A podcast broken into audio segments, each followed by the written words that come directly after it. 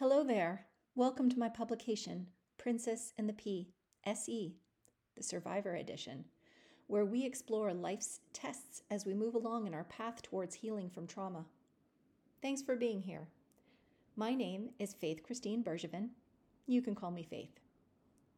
In today's podcast, we go further into the reasons it can be so hard for survivors to heal.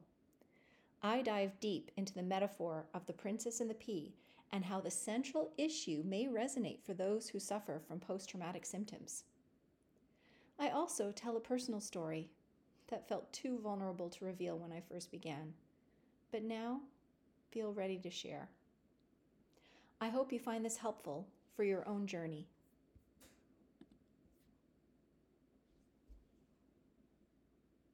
The Princess Needs a Nap. Welcome 2.0, Survivor Edition.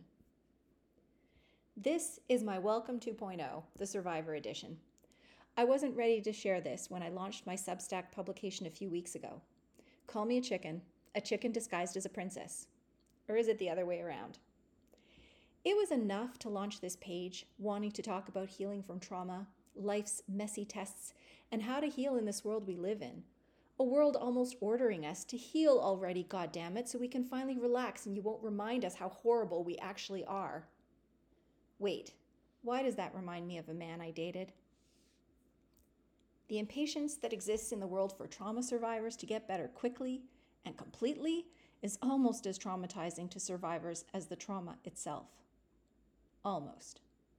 But if people would only just take a breath, show up with compassion, and not hyperventilate just because a trauma survivor expresses feelings, how much better would things be for us? What they don't teach you in trauma training programs. I went to graduate school later in life while going through a divorce and raising school aged children, and earned my counseling psychology master's degree from a university teaching the latest in trauma theory.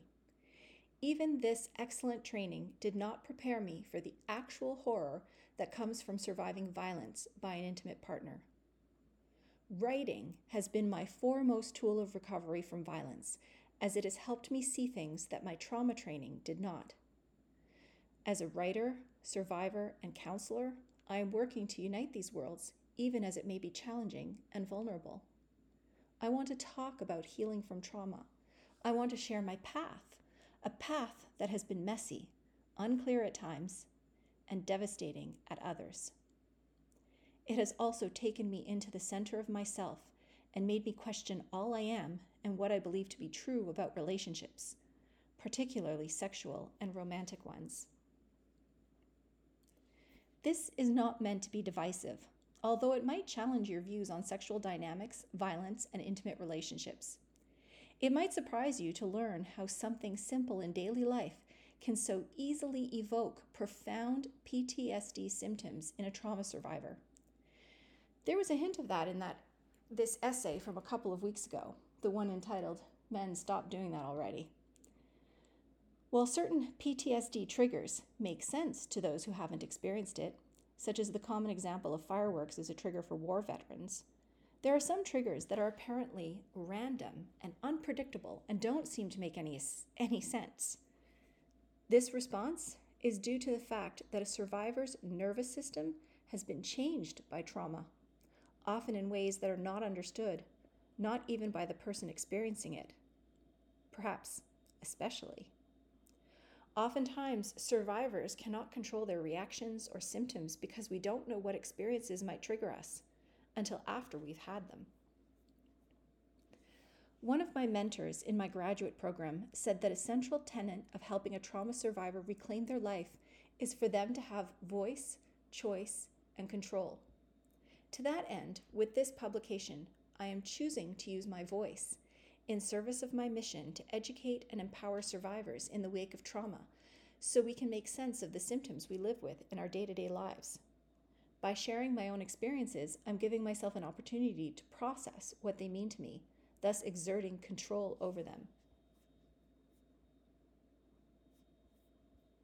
Hopefully, through sharing this process, I can provide some light on a dark subject and impart knowledge to you, the reader, and perhaps survivor.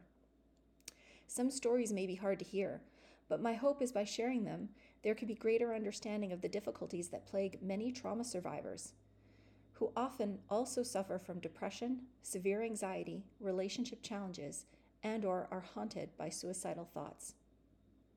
If we can learn to talk about the very real issues that plague survivors, perhaps we can learn what it takes to show up for others in a meaningful way.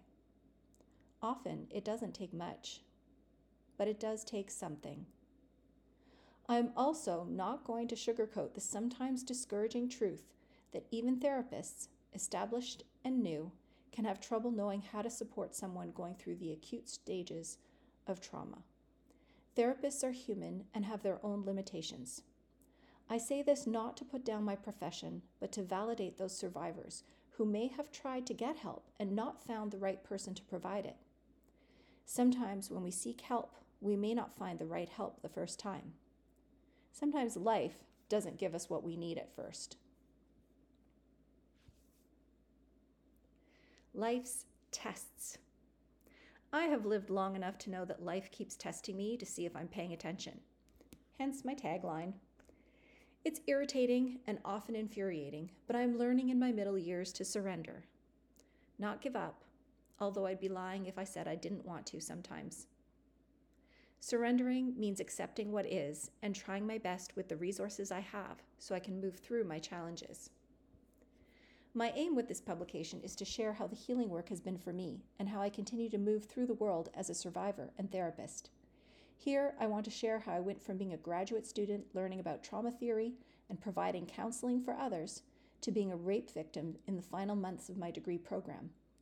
I want to share elements of my healing to try to provide a map for those who are in the midst of recovery from this barbaric and brutal crime.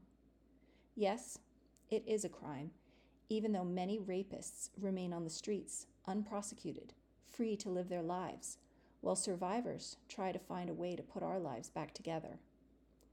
It has been through my writing, at first in my journals, later in essays and memoir, that I could begin to express what was going on for me at a time when I had nowhere else to turn, and my trauma was so fresh that the words were a jumble that spilled onto the page. I thought long and hard before starting this publication. Putting my name out here for anyone to see is a risk I'm taking. As a counselor, one might argue that it's a bad idea to air my laundry since it disrupts the professional image of a counselor as impartial helper, as someone untouched by horrible things. But I have been inspired by the idea that I can be brave myself, share my stories, pulling back the curtain of the wise wizard. Yes, sorry, we're mixing metaphors today. To show that counselors are human and that sometimes we too fall victim to violent people. Even as we know much about personality, abnormal behavior, and other psychological insights. Yes, us counselors can be victims due to our own limitations and personal blind spots. We are human. I am human. And this is the crux of what I hope can be explored and understood. It is not the victim's fault, no matter how much society might want to point a finger and say, but you should have known, especially when you're a counselor.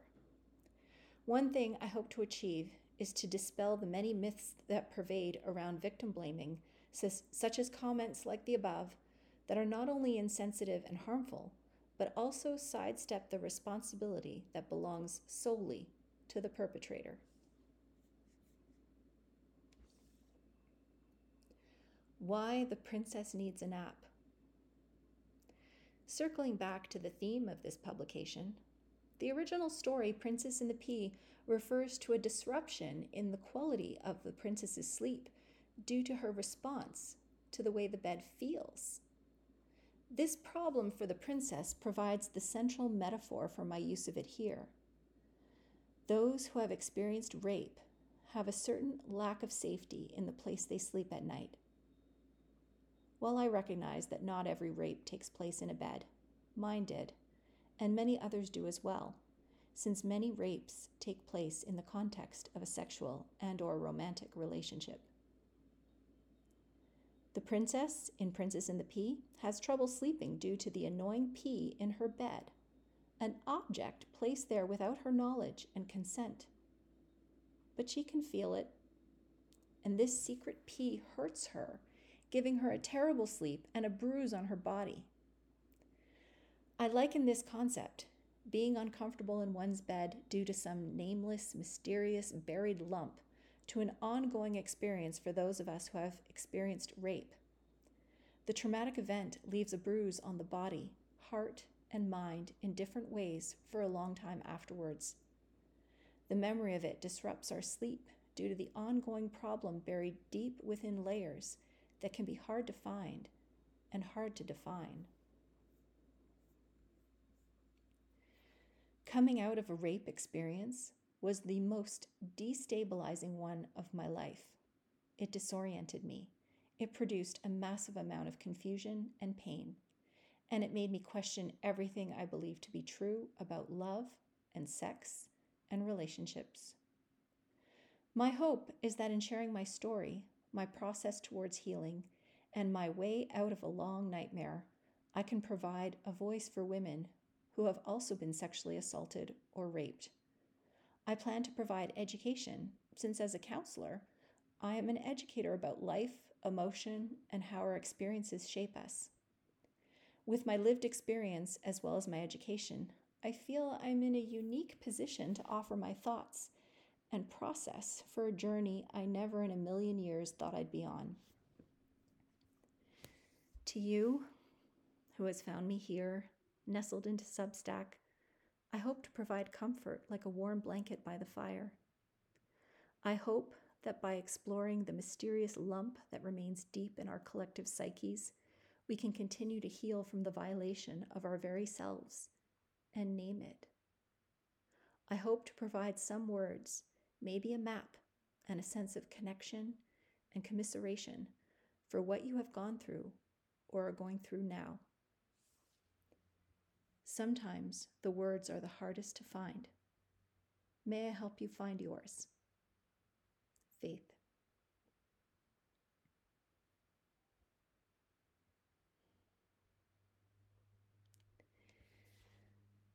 Thank you for listening. Uh, I just wanted to share a few of the footnotes for those of you who are listening in the podcast and don't have the hard copy or the, the screen in front of you with the text. Um, the, the first footnote goes all the way back to referencing a mentor of mine who used the term voice, choice, and control. I actually think he says it in a different order choice, voice, control. Um, in any case, these are the three tenets that Dr. Tim Black uh, shared one evening back in 2016 when he spoke to a group of doctors. And um, the lecture is um, on YouTube. And so that's my first footnote is referencing Dr. Tim Black, who's an expert on PTSD and was one of my mentors. Um, the second footnote references the tagline for my publication, and it's basically um, life testing you. Yeah, me too. So I was pretty proud of that because um, I kind of feel that this publication is really about life's tests and how we get through it, how we heal, how it's our responsibility to heal. The things that happen to us are not necessarily are not our fault. Um, we do make choices and we do the best we can, but our healing from the traumas, from the disappointments, from all the hurts, the healing, that is our responsibility. So, yeah, my tagline tries to encompass that. Um, my third footnote refers to the fact that most rapists are not prosecuted, most are walking free. Um, my statistic is taken from RAINN. Uh, they are the Rape, Abuse, and Incest National Network. Their statistics on the criminal justice system is that out of every thousand sexual assaults, 975 of perpetrators will walk free. So that means 25 out of a thousand perpetrators will go to jail, which is a tiny percentage. Uh, my fourth footnote references that most rapes are committed by someone known to the victim. So often, when people think of rape, if they haven't personally experienced it, they think of the man in the bushes, right? Those are less than 20% of rapes. It's actually 8 out of 10 rapes are by someone the person knows. Again, that is a statistic provided by RAINN. Um, my fifth footnote is a disclaimer. So here I am writing about my personal lived experience as a survivor of rape.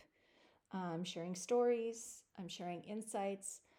I'm also sharing research because I want to provide accurate information when um, I write in these stories and when I share them. But this disclaimer is really important. I can't be anyone's counselor here. There are ethical and legal considerations that make it imprudent to offer counseling in this forum, and it is not my intent with this publication. I'm predominantly writing as a survivor, but with the knowledge and educational insight from being trained as a trauma therapist and counselor. So I hope this is not confusing. My aim here is to consolidate the information I possess from where I am on my healing path and offer ideas and stories that might help you feel less alone, since healing from this kind of trauma can be extremely challenging and potentially the most isolating experience of someone's life. And my final footnote references back to the ending of my essay saying that I hope to provide a sense of connection and commiseration for what you have gone through or are going through now. And so my footnote here is thank you for being here. This is this is a hard place to be if you've been through rape, if you whether it's recent or in the past, it's a really hard thing to get through. And so uh, the fact that you're willing to listen and, and trying to find a solution out of the pain to heal shows a lot of courage. And so I wanted to acknowledge that.